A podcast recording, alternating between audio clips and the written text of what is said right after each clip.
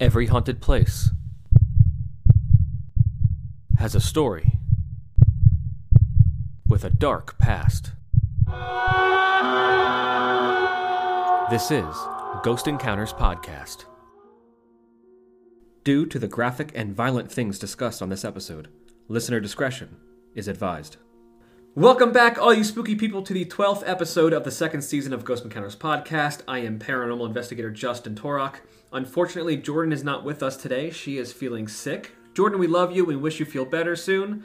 But with us back today is Hannah Wallner. Hey, good to be here, everybody. Yet again, I am pinch hitting on the podcast. I thoroughly enjoy when you are on the podcast because you share this passion and love for the dark and macabre with me. I, I do. It's true. I live there 24 7, man. So, since it is uh, just about Valentine's Day, we decided to do a dark, spooky Valentine's Day type podcast. This is Haunting Heartbreak.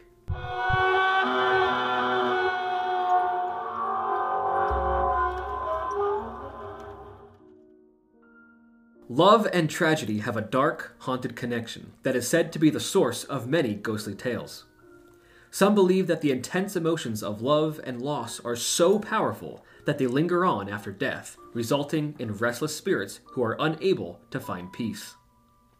The ghostly remains of doomed lovers are said to haunt the places where they once lived and loved, their spirits forever bound by the tragedy of their untimely end. It is whispered that ghosts of these lovers are especially dangerous to those who dare fall in love, as they will stop at nothing to repeat the same fate that befell them in life. The passion and devotion associated with love can cause individuals to disregard caution and reason, leading them to make decisions that have tragic consequences.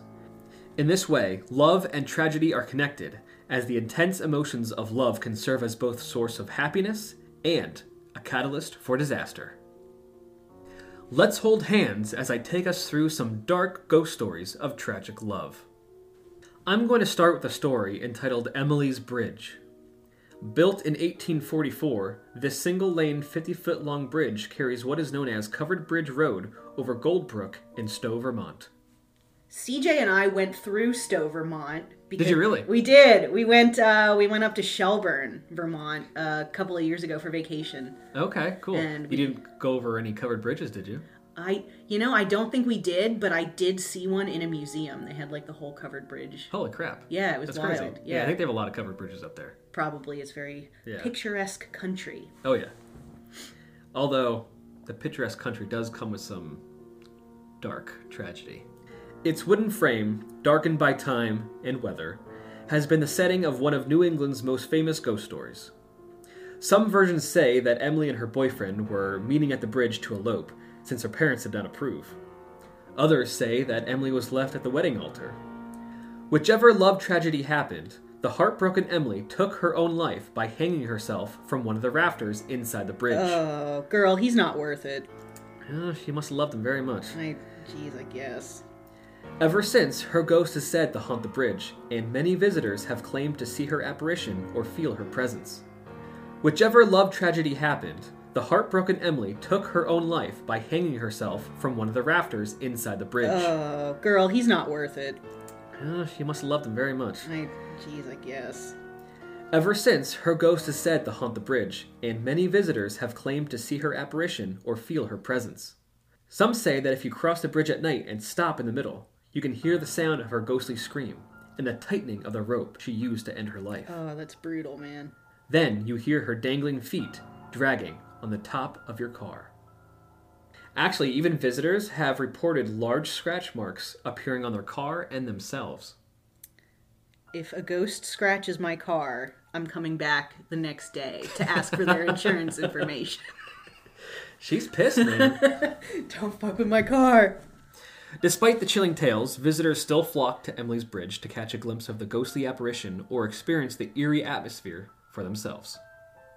Wow, cool beans, man. I would definitely go. I would too. I would try it. Yeah, come You know? come at me, ghosts. But could you imagine just like you stop the car and it's silent and all of a sudden you just hear like a scream and the rope tightening and you just hear this like dragging sound on the roof of your car Very, very atmospherically awful. Yeah. I like it. This next one is pretty tragic as well, and awful. This one's The Old Faithful Inn. Yellowstone has many ghost stories, but the most famous is the ghostly tale of the Headless Bride at Yellowstone's Old Faithful Inn that has been a staple of folklore for generations. The legend starts in 1915 New York. The wealthy owner of a shipping company had a teenage daughter that was a bit of a rebel. Is that putting it nicely, or is it? I don't know. Was she like? Was she a like a floozy? Was she a flapper? I don't know if she was a floozy, but she definitely rebelled against her parents quite a bit. Get I it, would girl. say. You go get it. She thought of herself as a modern woman and rejected the arranged marriage to a young man from another well to do family. Instead, she wanted to marry a much older man who worked in their house as a servant. Of course, for a wealthy family back then, that would be like, nah, this ain't Yeah. happening. You're not marrying the servant. Yeah, you can't You like know? switch out of social classes. I'm sure you can like if you're already wealthy, you can climb up and be wealthier. Yeah. But like if you don't marry down. yeah, then it's dishonor. Yeah. Dishonor on you. Dishonor on your whole family. Obviously, the father really had his daughter's best interest in mind when he tried to convince her that the servant was a gold digger. Yikes. um, and not the loving gentleman that she thought he was. But there was no convincing her. The young heiress and the old servant went ahead with the wedding. The father was heartbroken, but he had a plan. For a wedding gift, he gave the couple a substantial dowry. The acceptance of the money came with an agreement that the daughter would not receive any additional support from her family and that they would leave New York forever. Wow. The father was hoping that this agreement would make the servant back out of the wedding, knowing that they would not inherit anything after the family died. However, the couple agreed to the dowry and went to Yellowstone for their honeymoon, staying in the Old Faithful Inn's room 127. It was a fairly new hotel then, having been built in 1903 or 1904, and it was the place to take a fashionable vacation. It's a little bit like uh, Overlook Hotel style, Right? you know. The rich people Yeah. all go out into the to fo- the forests to like take in the air. Yep. You know, get get some of that mountain air on your tuberculosis. There's no tuberculosis in the story, but there is something terrible about to happen. It didn't take much time for the husband to show his true colors. On the way to Yellowstone, he lavishly spent the money at the taverns and playing poker. no, he was an asshole. Uh-huh. Uh, and the the dad, it didn't even work. Exactly. Shit. The couple had been a month into their honeymoon trip when they ran out of money. There wasn't even enough to pay their hotel bill. Staff at the Old Faithful Inn uh, witnessed nightly arguments loud enough to be heard outside of their private room. That sounds like my neighbors. Shout out to my neighbors. they fight in the parking lot so the kids don't hear them. Uh, I'm sure the kids can still hear. If we can hear them, the kids can hear them. yeah. Shit. By now, the bride had realized her misjudgment and she phoned home to her father asking for money. The answer was no. Denied. Then, one night, the argument was louder and more violent than usual. The husband stormed out of the hotel room, slamming the door. This was the last time anyone would see of him. Wow. The hotel staff respectably gave the new bride her privacy for a couple of days, but then they became worried and took a peek inside the room. It looked like a hurricane had thrown every bit of bedding and clothing around the room, but the bride was not in the bedroom. A hotel maid ventured into the bathroom, and her screams brought many of the staff and guests to find the bride in the bathtub, bloody and missing her head. Yikes. Although they searched the hotel, her head was nowhere to be found. Oh my god. Did he take it? Well, in a couple of days, attention was directed to the highest point of the hotel, up in the crow's nest where the band played. But there was a horrible odor wafting all the way to the lobby. Oh, it's flesh. it's human. Further investigation revealed that the bride's head was hidden in the crow's nest. You son of a bitch. He was an awful dick. Yeah! The tragedy of a young woman who fell for the wrong man and met a violent end has captured the imagination of visitors to the hotel, many of whom report sightings of the ghostly apparition. Despite the macabre nature of the story, the Headless Bride continues to be a popular attraction, drawing visitors to the hotel to experience the eerie atmosphere and possibly catch a glimpse of a woman wearing a flowing white dress walking down the stairs from the crow's nest, with her head under her arm. That kicks so much ass. Right? I mean, I know I know she died horribly and was beheaded, but, But like she kind of sounds like a badass ghost. Right? Like, she's gonna walk around with her head under her arm. It's like, it's like all you all you bitch ass dudes down here, Yep. get out of my way. Exactly. I'm coming for you nuts. That's so cool. Now we're going to take a trip overseas, and I'm going to talk about Bride's Pool. Bride's Pool in China is a serene and tranquil place surrounded by lush greenery and surrounded by the gentle sound of running water. But beneath its peaceful exterior, Bride's Pool has a dark and sinister secret. The story of Bride's Pool is one of heartbreak and tragedy, and it is said that the spirits of the brides who drowned in its waters still haunt the area to this day. According to legend, the pool was once a popular spot for arranged marriages. Young brides, dressed in their finest gowns, would come to the pool to be united with their husbands in a traditional wedding ceremony. However, not all of these marriages were happy ones, and many brides were forced into the union against their will. Some brides, unable to bear the thought of a life of unhappiness and oppression, chose to take their own lives by jumping into the pool. How was it like a well? Was it like From the pictures that I've seen, um, it's like a very deep area of water with like a waterfall, and the waterfall trickles down and almost looks like a veil. oh? Kind of why it's also called Bride's Pool. That makes sense. Um, it's definitely deep enough to drown yourself. If Okay. You want to. Because I, I don't know, man. I feel like I would not be able to drown myself without being weighted. Yeah, I wouldn't be able. Because to I, either. I, dude, I swim, I float. I know Yeah. how, I know how that works. I if don't. you're this unhappy, I guess, Maybe. but how do you just like? Uh, absolutely, like I get it. I get the the unhappiness thing. Yeah. I just don't get the physics of it because I, I don't know, man. I've like I've fallen into into water in my life, and I'm Yeah. usually just like, oh shit, this is this is moist, you know, like. Yeah. I don't have the details on how they drown themselves. Yeah. Put some But- rocks in your pockets. Yeah, maybe. Do a little Sylvia Plath out Who there. Who knows? Not me. But over time, the stories of the drowned bride spread, and the pool became known as a place of sorrow and despair. Some say that on still nights, the ghostly cries of brides can be heard echoing through the area, and that the brides themselves can be seen walking along the water's edge, their ghostly white gowns trailing behind them. Uh, this is China, right? It was in Yes. China.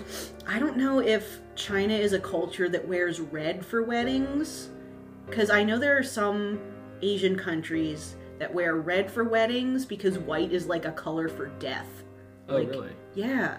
So I, I'm Well, like, maybe they're wearing their death dresses. yeah, like now they're wearing white because they're dead, not because they're brides. I don't Yeah. know. So it's one of those.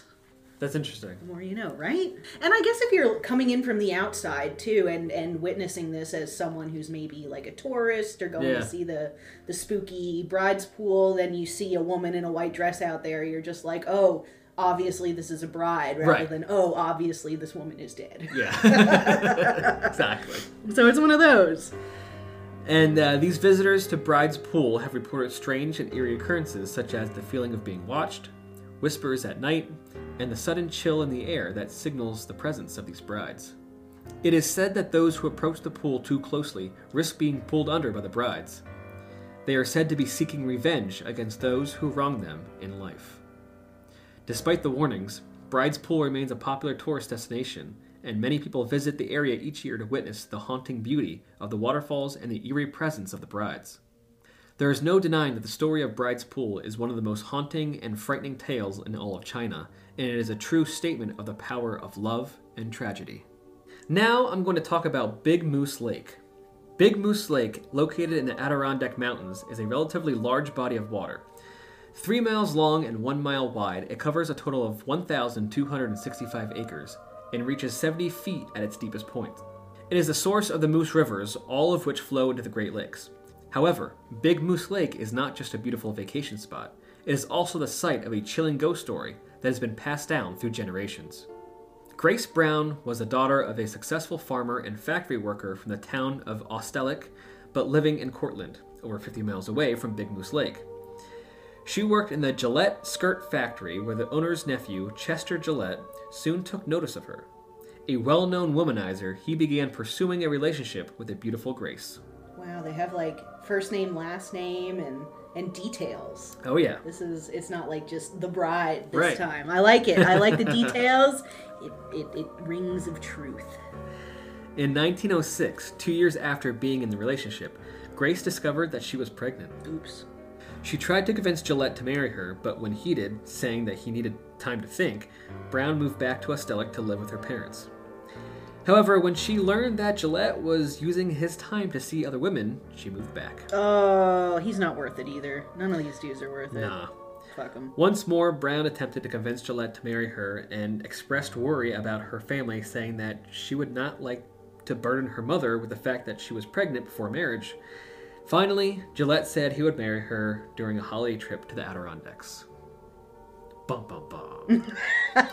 You need it. Just just break it up a little bit. Brown and Gillette took a trip to Big Moose Lake, where they rented a rowboat from a man named Robert Morrison oh and struck out onto the water. That's a bad choice. Yes, Never. This- is not going to end well. No, especially if the dude is already like, I don't know, kind of a dick. It's ooh, he he already said he doesn't want to marry me and have this Yeah. child, and he's And out, she- he's going out sowing his wild oats. Yeah, she's you like know. pushing him, marry me, marry me, marry me, and then like he's like, okay, let's take a trip. Yeah, let's go out into the middle of nowhere Exactly. and like rent a boat where no one can hear you scream. And out on the water is where he showed his true intentions. He had no intention of marrying Grace and was instead planning to leave her behind. They never returned, so the next morning, Morrison organized a search party. I, obviously, he wanted his boat back, but I think he was also worried about them. Yeah, it's like, oh, that guy took that chick out there. yeah. It's- He's like, where's my She- boat? Also, these kids are missing. Yeah, I have concerns. The rowboat had capsized. A short distance from it, they found Grace's body. Two days later, police found Chester Gillette in a nearby hotel. At first, he denied even knowing Grace Brown. Then, he claimed Grace had drowned herself in despair because he didn't love her anymore. My guy. Few believed him and knew that either he struck her, causing her to fall and drown, or he forcefully drowned her himself. Fucking He was tried and convicted of first degree murder. On March 30th, 1908, Chester Gillette died in the electric chair. Had justice been served? Apparently not enough to satisfy the restless spirit of Grace Brown. get him. The story of Grace and Chester quickly spread throughout the region, and many people have reported seeing Grace's ghostly figure wandering the lakeshore and surrounding woods. Some claim to have seen her ghostly apparition floating on the water, her hair trailing behind her as she swims aimlessly searching for her lost love. That's another one that just kicks untold amounts of ass. Right? That's so cool. Over the years, many people have reported strange and unexplained phenomena at Big Moose Lake, including eerie whispers in the wind, ghostly laughter echoing through the trees, and sudden cold spots that seem to come out of nowhere. Some believe that Grace's ghost still haunts the lake, seeking justice for her untimely death and the broken promises of the man she loved. To this day, Moose Lake remains one of the most haunted places in the Adirondacks, and many visitors still avoid the lake at night, afraid of encountering Grace's ghostly presence. Wow. That's a good one too. I Yeah. like the I wonder if she okay, she swims aimlessly. So I wonder if she's like like face down. Could you see that? Just I like wonder. floating face Imagine down. that. Hair is trailing like I guess technically in front of her, just a Uh-huh. big seaweedy curtain. Yeah. You know? I'm picturing like the ring chick almost, you know? Yeah. or imagine her like standing straight up but under the water and she she like rises slowly Yeah. with her hair trailing behind her. That's a cool one too. I like the visuals, Right? man. But Get imagine your- like it's nighttime and you just see like a woman out in the lake. Like, what the hell do you think? You're like, "Oh no. There's somebody out there." Yeah. And then you yell for her and you like looking around to see if there's anyone and then gone. Disappears. Or even worse, she turns around and looks at you. She's closer. Come, come for your nuts. Da-dum. I like it. I like that one too. now let's go to a story about jealousy and infidelity. Ooh, we're getting spicy. This one's called Castillo de San Marcos. The Castillo de San Marcos in St. Augustine, Florida, is home to one of the most haunting tales in the country. The fort is built of masonry and considered to be the oldest of its kind in the U.S., and holds the story of infidelity and murder. In 1784, Colonel Garcia Marti arrived with his young wife Dolores to the fort. However, he was not a faithful husband and often neglected Dolores, leading her to seek solace in an affair with Captain Manuel Abella, her husband's assistant. Get it, Dolores. If he's not being faithful, then why should she? Right? Yeah. Like, I mean, okay, two wrongs don't make a right. No, but, like, I get it though. Yeah. I get it. The affair was eventually discovered when Garcia detected Dolores's distinct perfume on Manuel. Soon after, both Dolores and Manuel disappeared without a trace. Garcia claimed that Dolores had returned to Spain and that Manuel was on a special mission in Cuba. Oh shit! So he killed both of them. It took me. it took me a second to process. Well, about 50 years later, a hidden chamber was discovered in the fort's dungeon behind a brick wall. The remains of a woman and man were found, with some accounts saying they were chained to the wall, while others say they, they just found piles of ashes and bone. How would you even know if that was a man and a woman if they were just ashes? You wouldn't. Yeah, like he straight cask of amontillado them. He did. Yeah, Yeah. He walled him in there. Exactly. That's bananas. Sightings of a ghostly woman in a white dress, accompanied with a delicate fragrance, have been reported in the fort ever since. Some visitors have claimed to see a ghostly figure, who is believed to be Dolores, wandering the halls searching for her lost love. The spirit of Manuel has also been spotted in the fort, seemingly searching for Dolores. Oh man. The story of Dolores and Manuel has become one of the most famous ghost stories associated with the uh, Castillo de San Marcos. Visitors to the fort often report experiencing a feeling of sadness and longing while in the presence of Dolores' ghost. Some claim to hear a whispered pleas for help, while others report feeling icy, cold breath on the back of their necks. Despite the eerie, haunting presence of the ghostly couple, visitors continue to flock to the Castillo de San Marcos to experience the rich history and eerie atmosphere of the oldest masonry fort in the United States. That's cool. That's a cool story. I like Yeah. I like ones that have like the the spectral sense. Yes, You know? very cool. And this one's unique. Like they didn't discover this until f- about 50 years later. Wow. They didn't find the bodies till then. And I guess that's a whole um well, I guess he got away with it, first of all. Yeah, Because he's he probably yeah, he's probably dead. Yeah, hi- they're gonna believe him. He was was high ranking, and you know, Yeah, he just said she went to Spain and he was on a mission. Yeah, and I guess know, that's that. He got away with it. wow. Yeah. Well, that is my dark, ghostly, tragic love stories. We're going to take a short separation and we'll be right back.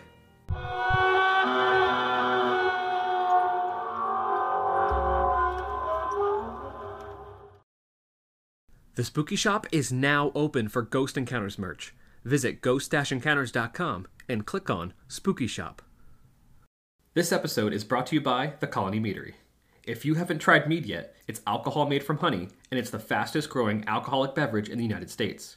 It's all natural, totally gluten free, and delicious.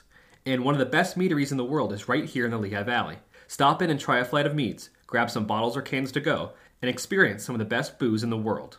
They've got flavors ranging from tart and quaffable lemon laws and Wu-Tang Cran to cinnamon vanilla series of tubes and even the sweet heat of their mango habanero. Learn more at either location or at colonymeadery.com. Ghost Encounters podcast and show is sponsored by Phoenix Fire Media. Bring the heat to your online presence with their expert social media marketing, photography, and video productions. Visit phoenixfiremedia.com. If all you spooky people are enjoying the Ghost Encounters podcast, hit subscribe and give us five stars. Follow us on Facebook, Instagram, and TikTok at Ghost Encounters PA. To watch full episodes of the Ghost Encounters show, visit ghost-encounters.com.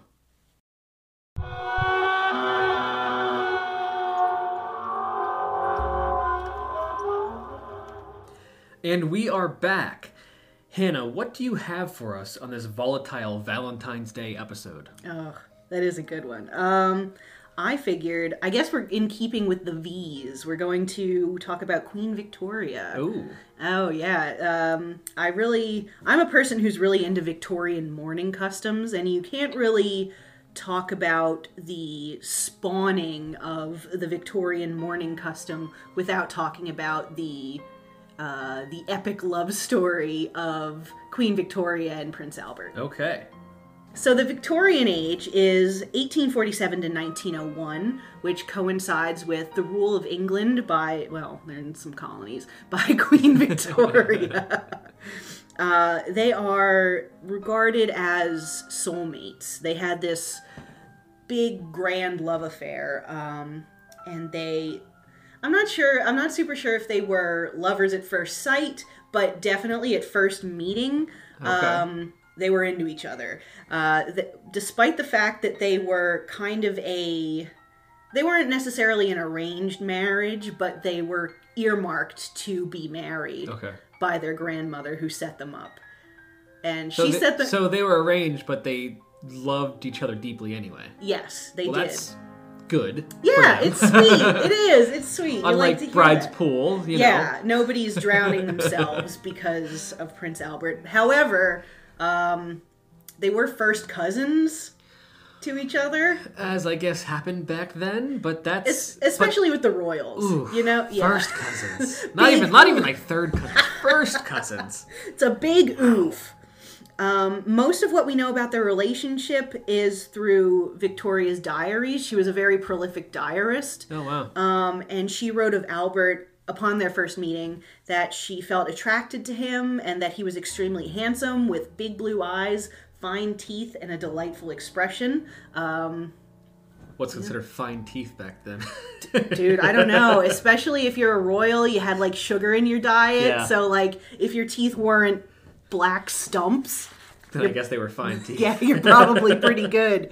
Um, but she she described him as kind, sensible, good, and amiable, and that he made her perfectly happy. So it wasn't just the physical; it was the uh, Well, this is starting out to be very nice and sweet Right? compared to what I was talking about. yeah. But that's you know that's where you get the the passion starts small when you love somebody. You know, you love somebody, and uh, I don't know. Theoretically, you have a nice life.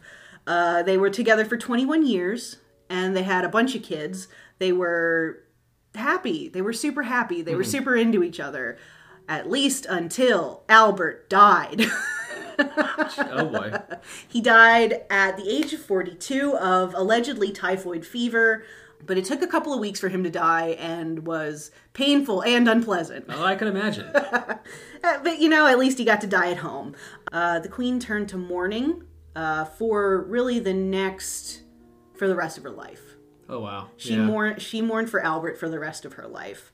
Um, immediately, she had the servants like change nothing, like he had not died, like he was Right. still alive. She had them bringing in hot water for him to shave. She would have them lay out his clothes in the morning. Oh my gosh, she was really distraught. She she She was was a little messed up. yeah, she was in heavy denial. Um, she was really, really into Albert. He was her companion, Yeah. father of her kids. You know, uh, so it's tragic that she she spent a lot of time after that um, mourning her husband. She had statues made. She displayed uh, mementos of his around the palace, and she spent a lot of time. She very rarely made. Um, appearances, public appearances after that. She spent a lot of time in Windsor Castle or in Balmoral, uh, where she had spent a lot of time with Albert. I could, yeah, I was gonna say probably with him. right? Yeah, yes, she grieved him her whole life.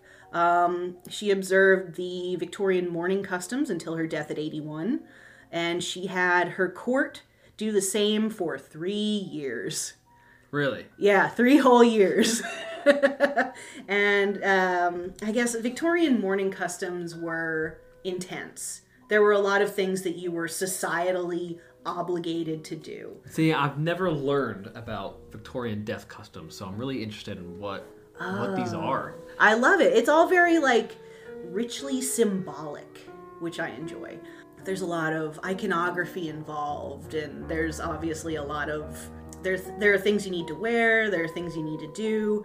Uh, for example, uh, you had to wear all black, which you know people still do that. Yeah, that one's a little bit obvious. Yeah. you wear all black. Mostly um, women were expected to wear veils. They were expected to wear a kind of fabric called crepe, which uh, is apparently n- you're not supposed to wear it with anything else. Like you can't wear it with satin or you can't wear it with um I don't know, silk. Okay, I'm picturing like fucking La Llorona in her black dress and veil, just like Yeah. wandering around like.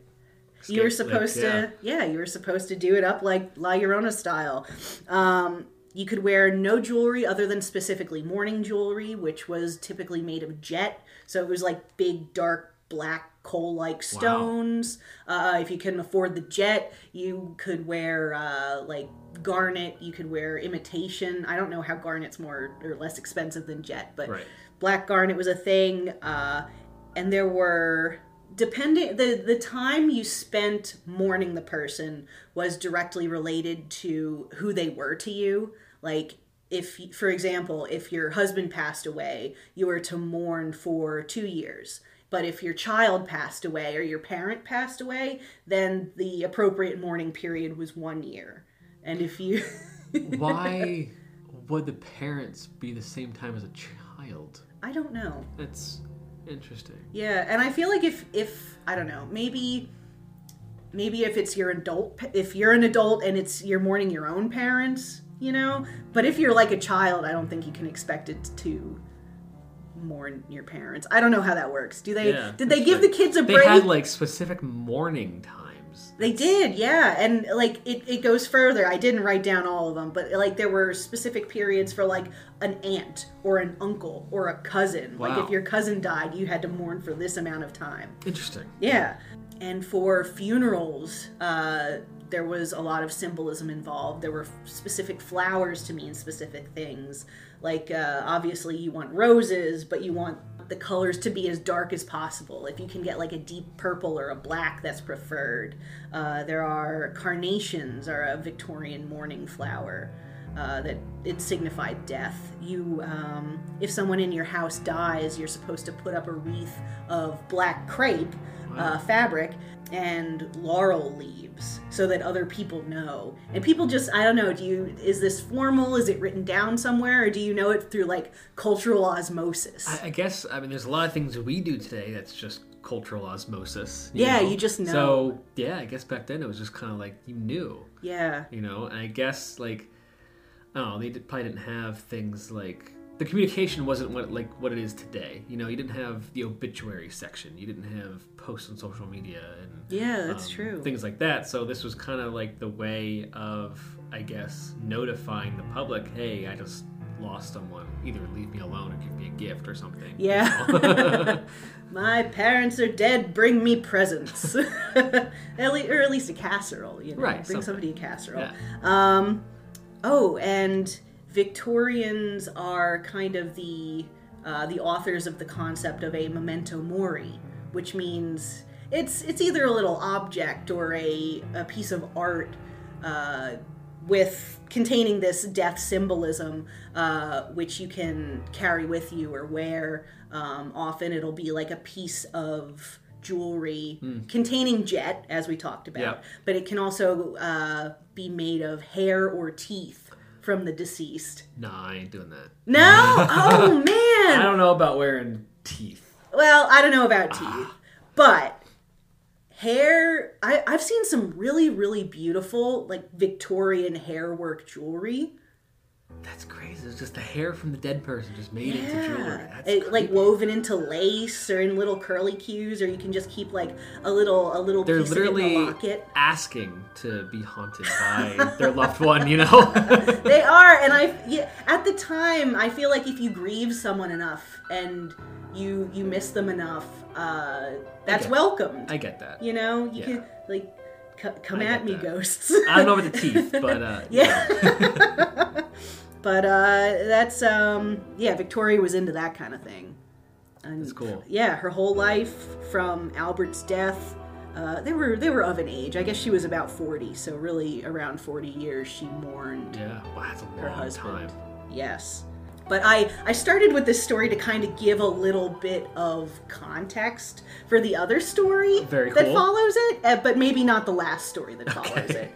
Uh, because the next one, it makes it a little less weird because there's already a precedent of very intense mourning customs that sometimes involve parts of a deceased person's body and or hair.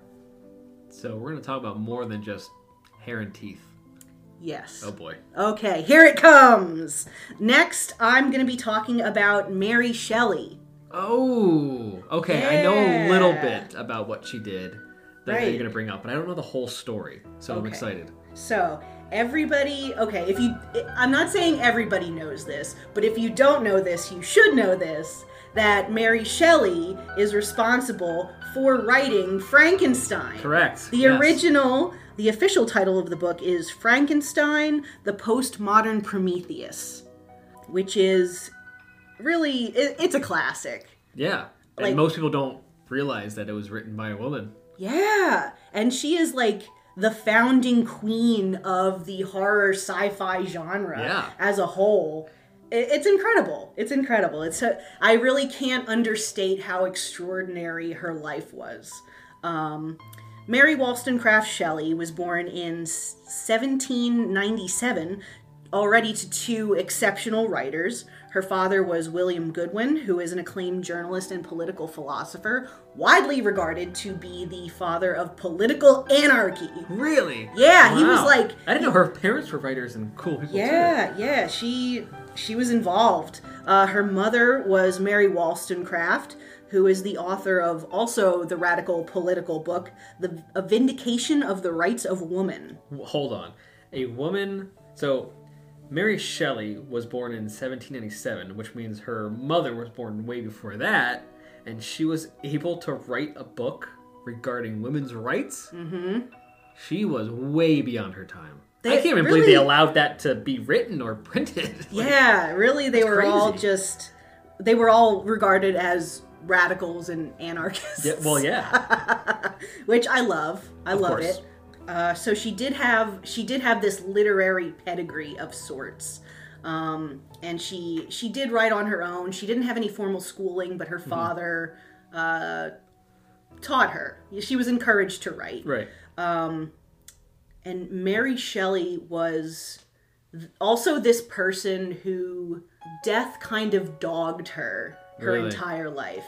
Her mother did survive childbirth, but later died of infection. So she never really knew her mother. She and her family had already had this rift because her father remarried immediately. You know, it, it, it was the Mm-hmm. As time. yeah, then. back in the day, you got this other partner to keep the house and whatever. But uh, she was her stepmother didn't like her. Her stepmother vastly preferred her own children to Mary, so she was kind of on the outside.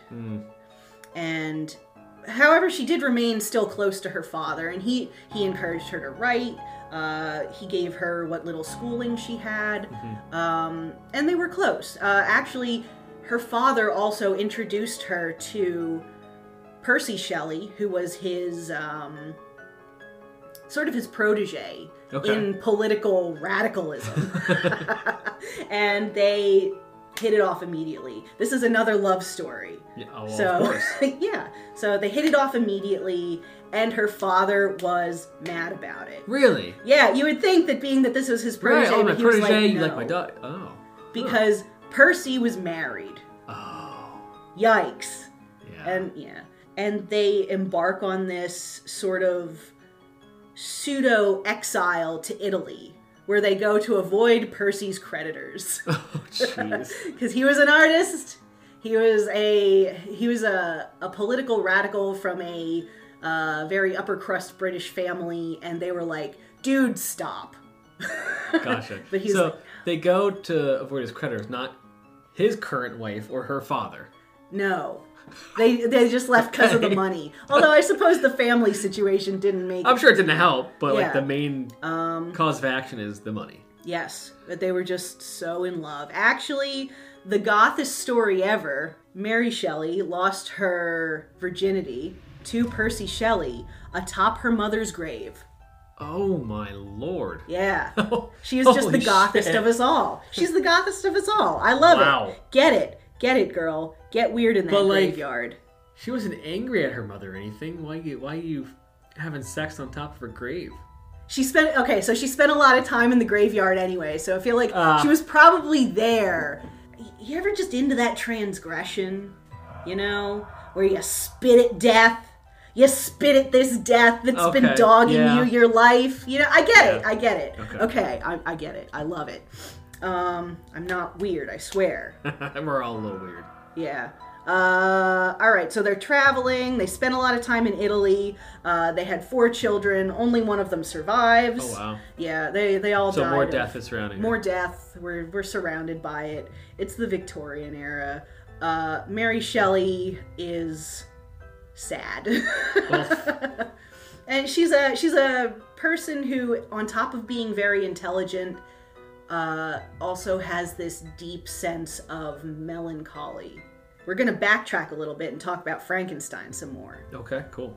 So she wrote it on a dare whilst in Italy. Who did the dare?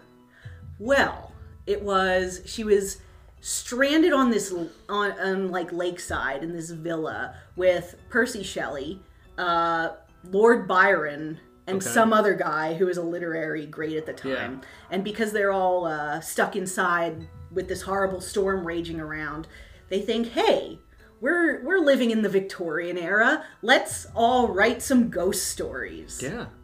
And that was, you know, the uh, the birth of Frankenstein. So she writes this story on a dare. Did someone else come up with the idea, or did they just say like, "Hey, write a horror story about it"? No, it was all her. She like uh, she got this flash of inspiration Okay. uh, in a dream. The story is really to have someone who is so uh, frustrated with death that they decide to spit in the face of God and create this creature. Right. They create this life um, from dead people parts and Yeah. chemistry. She, on the dare, she she won that contest. Her story beat out stories by Percy, Lord Byron, and another literary great. so that was the that was the whole thing was to see who can write a better Yeah. better story. a better scary Hers story. has lived on for yeah, s- still to this day. yeah, more so than just about anything written by any, any of these other motherfuckers. Percy, uh, despite really being the great love of Mary Shelley's life, he was not with her for a very long time. uh, he did die, and this had a very great effect on her, really, to the end of her life. Um, we're coming back again with Yeah. the, we're getting back to that Grieving grief, for a very long, long, long time. as is the Victorian way. Yeah. But anyway, uh, Percy Shelley died kind of weird. Um, he, while they were in Italy again, uh, he went out on a boat with two other men. The boat was called the Don Juan, and he and these two other men boarded this boat to try and cross this um, like a small sea uh, during a storm. And you know, isn't that interesting? You know, we've got more uh, Yeah. Frankenstein lightning Yeah. strikes, isn't it? It's interesting. It all comes together. Mm-hmm. So he's he's out on this boat. Boat capsizes. In this storm, everybody's dead. Wow. They all died. They were missing for I think ten days Jeez. before their bodies all washed up, heavily decomposed on a beach. Wow. Yeah, brutal. Um, when the bodies were found on that same beach, uh, his buddies, Lord Byron and another literary great, who was a different guy than was there with Frankenstein, uh, they burned his body. They they built a funeral pyre on this beach, chucked him on it, and set him ablaze. Huh. However, uh, one thing that was spared from the blaze was allegedly Percy Shelley's calcified heart. Wow. Yeah. Yes. And I know what you're about to say, but go ahead. Yes, you do know what I'm going to say. Mary Shelley kept it. She had it. She kept, kept- his calcified heart, which somehow survived the funeral pyre that consumed the rest of him and was snatched from the blaze by one of his friends. Oh my god. Yeah, she had to like fight his friend for it. Um, but she kept his heart wrapped in one of his final poems. Uh, and she kept it in her writing desk till the day she died. That is dark, but yet oddly poetically romantic, Yeah. right? Yeah, I uh, oh, that it just and it was found by her son who was named after Percy and he found his father's heart in his mother's desk drawer after after she died. Mary Shelley actually had a relatively short life. I mean, he had a short life too. He had a really short Wow. life. But uh, yeah, Mary passed away at 53 of a brain tumor, Wow. which is awful. But it's there's some debate over whether or not this like calcified lump of flesh was actually his heart. A heart, regardless of whether or not it was a little bit calcified, probably wouldn't have survived a fire Right. that broke down all of the rest of him.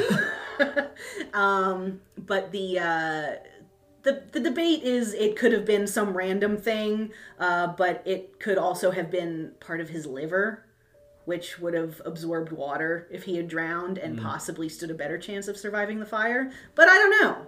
I feel like a good person to answer that question would be Jordan, but she is Yes. ill. Hi, Jordan. Sorry you're sick. Jordan, I wish you were here. yeah, tell us the anatomy answers about wet livers.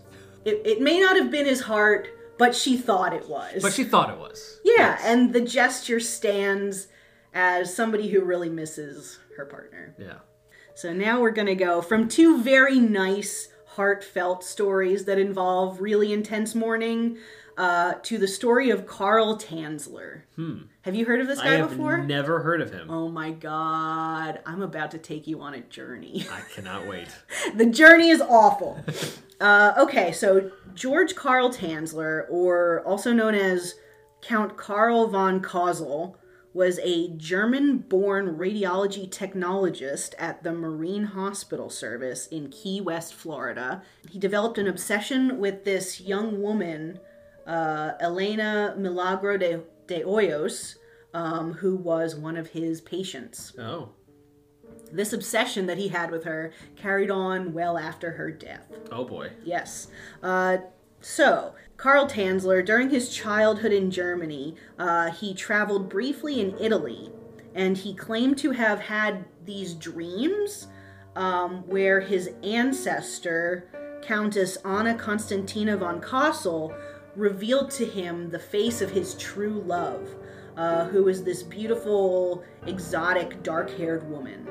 And she did this despite the fact that he was already married to a woman named Doris Schaefer. It already starts out pretty weird. Yeah. He's per se the ghost of his dead relative is like, hey, this is this is who you should be with. Yeah. Not who you're with now. Not your wife, you know? uh, in the 1930s, he immigrates to the United States and begins working at the Marine Hospital in Key West. Uh, he this is where he meets Maria Elena Milagro de Hoyos, and she is a local Cuban American woman who has been brought to the hospital by her mother for an examination. Uh, it is then determined that she has tuberculosis. Ooh, Yeah, she's got the consumption. she ain't gonna make it. Most people with the consumption did not. Uh, but he, Carl Tanzler, recognizes her immediately as the woman from his dreams. Wow. The this beautiful, exotic, dark-haired Huh. love of his life. Uh, so he is immediately obsessed with this woman. Uh, he starts coming up with like cures for her, despite the fact that he's not a doctor. He's like a radiology Yeah. tech, and he's like giving the he he's like giving her random potions that he's made out of random stuff, which I I can't really imagine would be any help Probably to not. her with her tuberculosis. Um, but in addition to all of this stuff, he he showers her with gifts of jewelry and clothing and professes his love to her, but she is reportedly not into him at all. Oh, that sucks for him. Yeah. I mean, it sucks for him either way because she's going to die. yeah. But She's like, nah, I want nothing to do with you. she's you. like, please, man. She's like, dude, I'm dying. I'm coughing up blood. I'm not interested in doing anything with anyone right now. Sir, please, I am very sick. Um, and she does die. Uh, 1931. She dies in 1931. They did not know each other long. No. However, when after she passed away, he went to her family and he was like, "Look, I really cared about Elena. Um, let me pay for her funeral." So he pays for her funeral. He pays for this like really elaborate marble crypt in a really nice cemetery. Wow. And like her family who is, you know, they're grieving the loss of their daughter, sister, etc. So they, you know, they allow it, and they're like, "Oh, this guy, how sweet! He really must have cared for Elena." Right. Um, however, after she passed away, one evening in April 1933, Tanzler creeps through the cemetery where Elena is buried and removes her body from her crypt. Oh my god. He takes it home with him in a little red wagon. Seriously? yep, he, he took her out of there, man. She'd been dead for two years. And he, he corpse naps her. Wow. Yeah. Uh, brings her to his house, and he he's like, "We can, I can rebuild her." And he starts tying her bones together with piano wire. Oh my god, and this he is makes, like Frankenstein. except grosser. Yes! Piano wire? Yeah, He could- man. he's a radiologist, he's a smart guy, he can't think of something better to put someone together with than piano no, wire? he makes her into this like paper mache thing. Oh my god. and he's got like a big hank of her hair that he like constructs into this wig that he just like plops on her head and he's just like made this gross weird effigy of this woman who wasn't into him and kind of just wanted to be fucking left alone to Yeah. die. Right. Uh but he his perspective is that his, her spirit would emerge from the mausoleum and like uh be like carl you should totally bring me to your house. You should take my corpse out of here. And uh, yeah and so he he yeah he would sit by her graveside and he would sing her uh her favorite songs and she was apparently into this so he said Right. uh burley man she's dead you got you gotta you gotta I it think go. he has definitely. He should have been checking himself out with examinations because something's going on. He's seeing visions He- of dead ones, and they're, he's seeing visions of others. Now he's he's just not d- right man bringing out corpses. He's just not Like, right. No. Dude wasn't right. Um, he kind of he kind of mummified her and kept her in his house. Oh my god. I'm gonna say. I'm gonna ask something weird because it was in my head. That I'm, I know you. I know by the look on I know your face. I know what you're gonna ask. You know me. exactly. I know what, what you're going gonna to ask me. Did he do any weird sex things to this mummy? The answer is probably. okay, so there are That conflicting reports. Truly, like for Elena and for her Poor- family, this yeah. is just like Terrible. so unbelievably gross and awful that this dude was messed up but also had the audacity. God. oh, but um some there are autopsy reports that were released 30 years after all of this that there was inside the corpse there was a tube that had been inserted so that something else could be inserted. Well, Yep. that answered that question. Yep. And while this is where the debate happens because there were no photos taken and while this was noted it wasn't really nobody's really sure if this was um just something that was made up after the fact to be even grosser Okay. or if this was actually something that happened. Right. So the answer is there's no conclusive evidence, But but knowing he how probably weird he is, yeah, probably. he probably violated her corpse. Yes, unfortunately. Um, he when when it was discovered that he was that he had removed Elena from her grave, uh, there were rumors circulating. So one of Elena's sisters went to Carl's house and kind of creeped at his window yeah. and through his window she saw him in a room in his home dancing with the effigy of. Oh my god, imagine the horrors, the the shock, the the terror that you'd feel if if if your sibling died and her body is missing and you go to this dude's house and he's dancing with her mummified corpse. yeah i dude you gotta you gotta crawl in the window and beat the shit out of him Wow. there's nothing else you can do in that situation Jeez. um it's awful it's very awful but she uh yeah she found that and she called the police and they they came for his ass Well, good. they they came for him and he went to jail for some time he was ultimately released due to being really messed up. Which he definitely was. explains does not excuse. There's nothing that can make up for you know the the violation that took place uh, upon Elena's body that was disinterred by this creep and her family who now knows about it. Yeah. Interestingly enough, uh, Carl Tanzler finished out his life uh, in 1952 in the care of his wife Doris, who looked after him. when She he still was- looked after him knowing he did this? Yeah. Strength of that woman, I guess, but I Yeah. wouldn't do that. So, no, I'd be like, sorry, bro, you gotta you gotta go back to jail because you're Yeah. not coming in my house. Yeah, no, you literally like technically cheated on me with a corpse. Yeah. And back in the day, he was sensibilities were different, and he was kind of regarded as like this this poor besotted romantic. I, I wouldn't call it romantic. No, I wouldn't. I'd call him a gross creep. Well, that was the gross weird story. well. If that story doesn't say haunting heartbreak, I don't know what does. I will be haunted by that story for quite some time, and Yeah, now you I- know about it I'm- too. I'm going to be thinking about that for a couple days. I think, especially when I try to sleep at night, I'm going to be thinking about this dude. Wow. I saved the grossest for last. You did. That was good.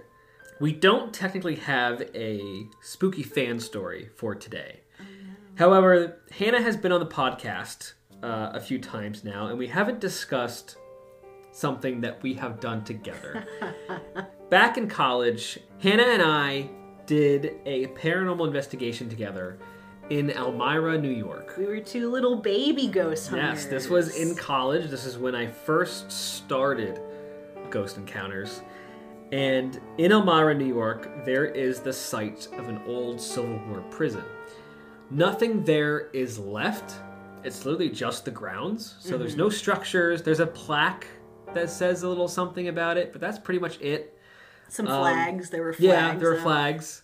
One thing that was cool is when we were like trying to ask the locals about it, s- some people didn't had no idea that there was Civil War prison even there. But then that those two dudes that we went up to, The guys who didn't want to be on camera. yeah, but they had really cool stories about like the one dude, remember his grandmother like actually like helped feed some of the prisoners Yeah. through the Like through the the- walls. Uh-huh. Um, so since this was a northern Civil War prison, it held Confederate soldier prisoners. This place was only supposed to house a certain number of people, and as we know, as things happened, it was overcrowded by probably tenfold what, yeah, it, what it to should say be. the least. Um, there's this small ravine. That's where the prisoners got their thousands of prisoners bathed, washed their things, and also got their drinking water. Yeah. When when we knowing the story, when we saw that little ravine and we knew that thousands of people used that for all those purposes, we were really grossed out. Yeah, it was it was not even a it wasn't even a pond. Uh, no, Like if that was in my yard, that's something that you call a guy to come clean up. Yeah, it just looked like oh, it's a, there's a spot in the yard that you know um, fills up when it rains. That's kind of what it looked Yeah, like. Yeah, it was you know? like- like it was long. Uh-huh. It wasn't very deep. It wasn't very wide. It was just long And, stagnant. stagnant. Yes, Yeah, it was just this big gross patch of standing water. and then across from that is an area that was called Smallpox Island. it was right across the ravine, and that's where this smallpox hospital was when smallpox broke out in this Civil War prison. And they had like a mad doctor, right? Like who yeah was, it was very yeah it was uh it was eerie to be there at night especially you know college kids being in a foreign city at night Trying ghost, to- ghost hunting Yeah, like trying not to scare themselves too bad. not to say anything bad Doing about elmira anyway. new york but There wasn't much out there. there's nothing yeah, there really wasn't very much out. There was really like an Applebee's. there. Applebee's. I don't, even, I don't even think that was technically in Elmira. That was like in like the outskirts. The only thing Elmira had was like there was a McDonald's and a Wegmans. There was a Wegmans. There was a nice Wegmans. It was. That was a very nice Wegmans. It was mostly it was residential. There was like a Yeah. lot of a lot of townhomes. Yeah. But during our investigation, we did capture a few things that were pretty memorable, Yeah. right? Um, Yeah. The one I I remember is I wouldn't necessarily call it an EVP because it's not a voice, um, but it was an audio phenomenon, and where we heard the sound of what sounded like hooves tapping on Yeah. the ground, like a horse Horses. galloping. Then we had two actual EVPs, but they had a southern accent on them, and I've never gotten an EVP with like an accent like that before, and I was so excited Yeah. when I heard it. But it makes sense because this place housed Confederate prisoners, so they would Mm-hmm. Have accents. One said "Hey Yank," Which remember that? again, yeah, they that us was a Yank, of course. Oh, And then we had that other one. It was like a long sentence. He was like, "Quick, come on, get up, come on." Yeah. It was like it was really cool, and it was like you could hear that southern accent coming through on these EVPs. it was it was absolutely bananas, man. Yeah. And I like I try to approach the paranormal with a, a re- not I don't think skepticism is the right word because I do very much want to believe. Yeah, not skepticism, but you- you're not.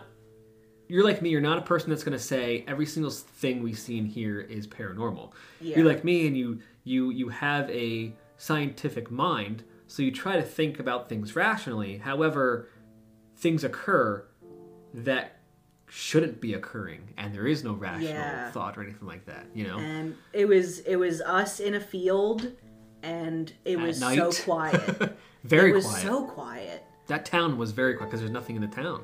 Yeah. It was kind of eerily quiet. mm-hmm. You know, like around where we live, it does like at night it's quiet, but it's not totally quiet. Yeah, there's still know? like a siren or something way yeah, off in the hear distance. cars going by. traffic. Sometimes you'll hear a train or something, anything. Yeah. You know, but this was eerily quiet for a place that's not in the middle of nowhere. Yeah. And it was kind of um and we were near the water too. Yeah. So was I would right think, on the edge of the water. Yeah. Uh, so I would think there would be at least some kind of critters going down there for a drink, but I there was really not very much out there. We did not care. We were just young and excited and just out in this field where there was a Civil War prison. The cemetery was cool. The doing a Civil War ghost investigation, cemetery. Yeah. Uh, they had some the monuments up there were interesting. Yeah. Um, That's right. We did go to that cemetery. yeah. That's cool. That's right. I remember that. Yeah, Civil War cemetery. That was Yeah. cool. There was so, so many tombstones. Yeah. Too many tombstones. Yeah. That's uh, Because uh, unfortunately, of course, a lot of the prisoners perished. Yeah, they all died of well, probably there was bad drinking water and smallpox and Yeah. Just about every stuff. other thing that you could imagine when you've got like a bunch of malnourished people breathing on each other. Yeah, they, could, they didn't have enough to feed them. To, like it just, it was terrible. yeah. Yeah. Um, and we had we had that professor who wrote that book, didn't we? Yeah, Dr. Gray wrote a book on Elmira, New York. So I was taking his history class, and he was going to have us read a book about Anderson Prison. And I wanted to read something that was more local because I knew I wanted to do a Ghost Encounters episode on a Civil War prison, but I wanted one that was closer. And he told me he actually wrote a book on Elmira's Civil War prison. And I was so excited. And he was so excited that I was interested because he literally wrote the book on it. And so instead of reading the one on Anderson, I read his book, which was extremely well written, fascinating. I mean, he he's a great writer, he's a great historian, did I a didn't great read job. you guys. I'm the asshole.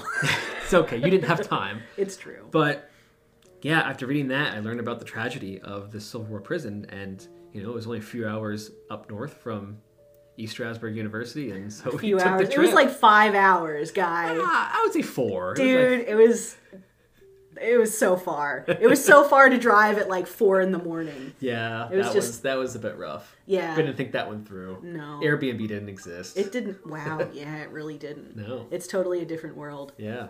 But shout out to Dr. Gray for, you know, writing that book and the reason why Hannah and I went on this paranormal investigation. Yeah, Dr. Gray, hell of a guy. he is. He was, uh, yeah, one of my favorite teachers. He's a great guy. Yeah. Jordan took his class too. Oh. And she Oh. loved him too. Man, I never had him for a thing. He was, he's It- honestly like one of the great teachers of ESU. Mm-hmm. Like, definitely, hands down. And he was like he was a good interview too. Because I remember that was really I did, like, a, I did an interview with him on camera about it, and, you know, he, he was definitely all excited. Yeah, he was he was the guy. That's his thing. He's kind of like the his expertise is Civil War prisons. Wow. Yeah, he does lectures and speeches and all kinds of stuff all over. Well, till time do us part, because it is the end of this podcast episode, Oh. unfortunately. Um, thank you all so much for listening.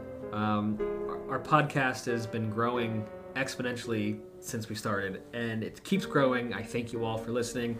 Um, if you are listening, please give us five stars on whatever platform you're listening on. It really helps us out spread the word, share it, um, especially if there's an episode that you really like, share it around, send it to people. And don't forget to send in your spooky fan stories. Uh, we need more stories, and of course, you can remain anonymous if you wish. Um, if anyone has ever encountered any kind of ghost, spirit, or weird phenomenon, write your stories into ghostencountersstories at gmail.com, or you can message us on social and all that. Send us some alien stories. I want to read them. Ooh, we haven't had any alien stories coming from people yet. I know there are people out there who are listening that have encountered or seen UFOs, aliens, etc. Because I, I know they're you're out there. Yeah. So let us know your stories. You can remain anonymous if you want to. I myself have seen a UFO, but I will talk about that on another episode. Yes. Well, that is all the time we have for today. Stay spooky. And if you are going to keep a piece of your deceased loved one, at least make sure that they are into you.